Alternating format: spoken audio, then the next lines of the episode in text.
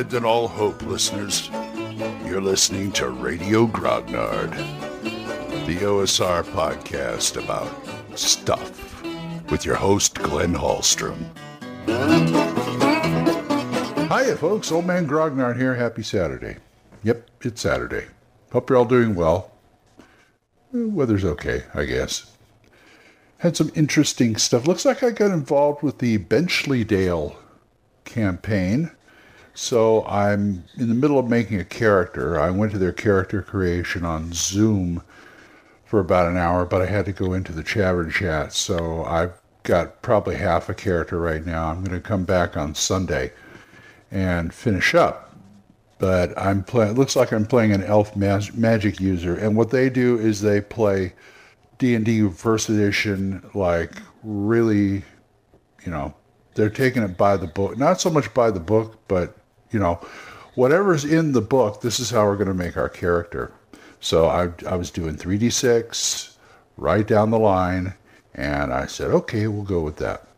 You know, any ones get re-rolled, but that's about the only variation. So, and it's one of those things where you got to step back and look and say, okay, these are my stats. What do I qualify for class wise? And I did not get to play what I wanted. I'm playing what I could. It's uh, my my brain is kind of skewed in there because spending 12 years playing champions where you build exactly what you want even though i started in d&d it kind of like well that's why i roll 4d6 drop the lowest and put them anywhere you want. But i've been doing that since i started playing d&d that's how i was taught and that's what i'm comfortable with. But at the same time you know here's a guy who comes up to a table at a convention and say give me a character. I don't care what it is. I can play anything. So i'm trying to prove it here. Haven't quite got the character yet. Elven magic user i can't remember his name.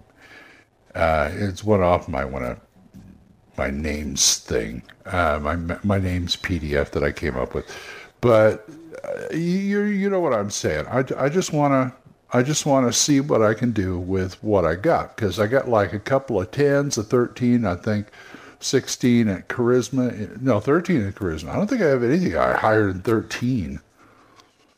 I may I may have a 16 in there, but that's about it. It's a first level character, so I don't know how. And a whole 12 points, hit points. Wow, I don't know how long he's going to last. Anyway, anyway, uh, I'm going to talk a little bit about pace today, and we're going to talk about that after this.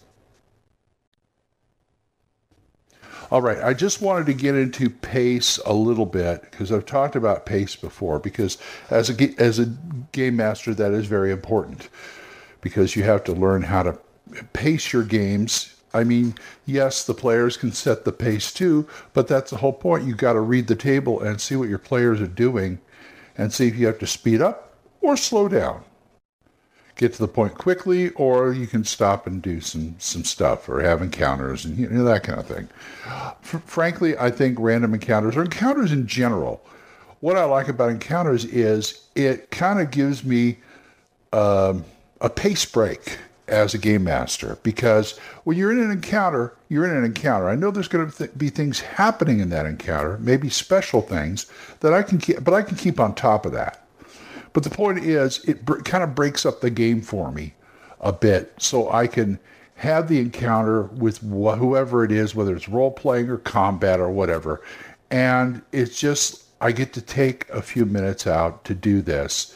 And that helps me regroup in my head what's going on in the game and how far I want to push this, how far I want to push the game that night, that session.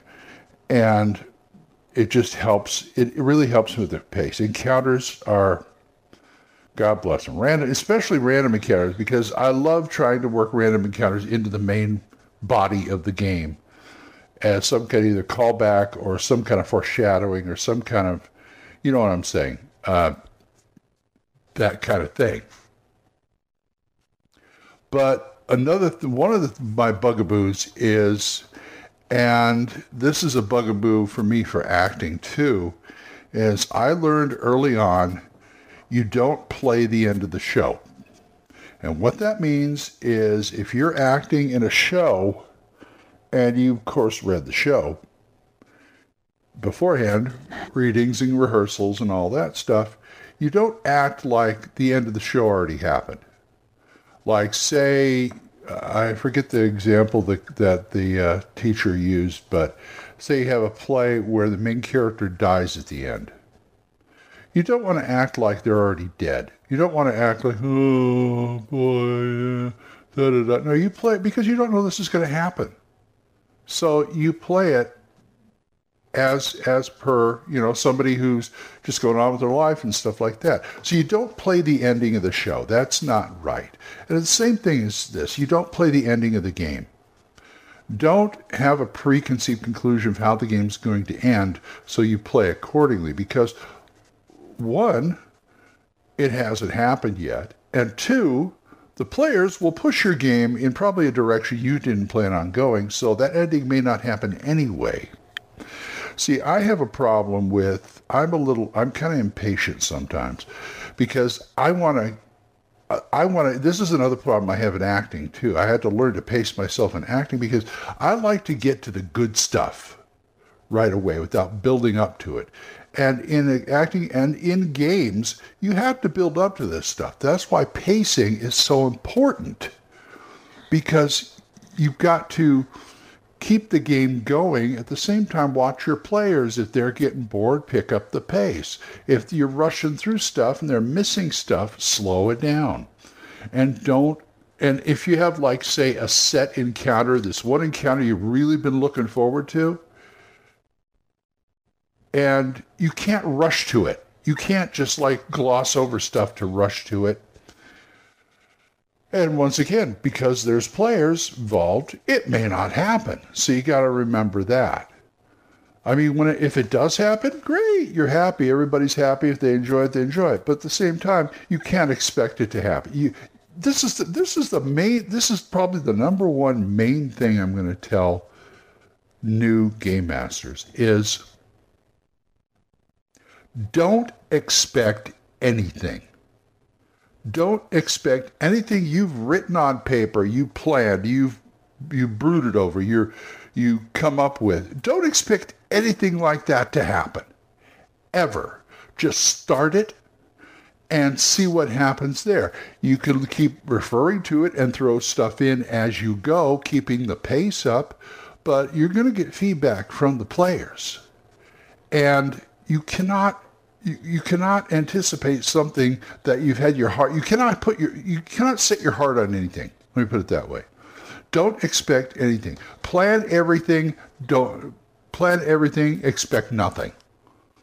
That sounds kind of like an oxymoron but i think you you get you get what i'm saying. They say in acting when you when you do a part when you rehearse a part you memorize a part then you forget it. Well that that's not really the case, but what they mean is you've rehearsed and memorized so much that it inter- you internalize it and it becomes like second nature for you for those two hours or whatever you're on stage.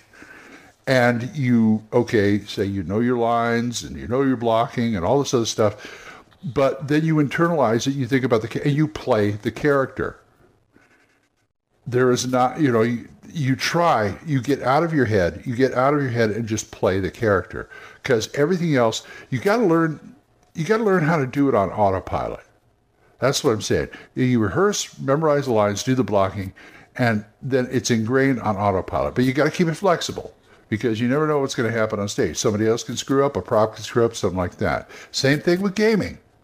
Even more so with gaming, with, with role playing games because you can't expect everybody to do what you think they're going to do.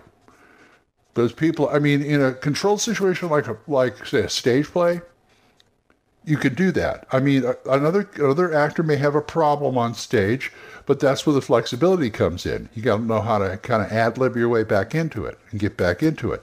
But at the same time, at the at the game, this is going to happen all the time because players are players and characters are characters. So do not anticipate a favorite thing.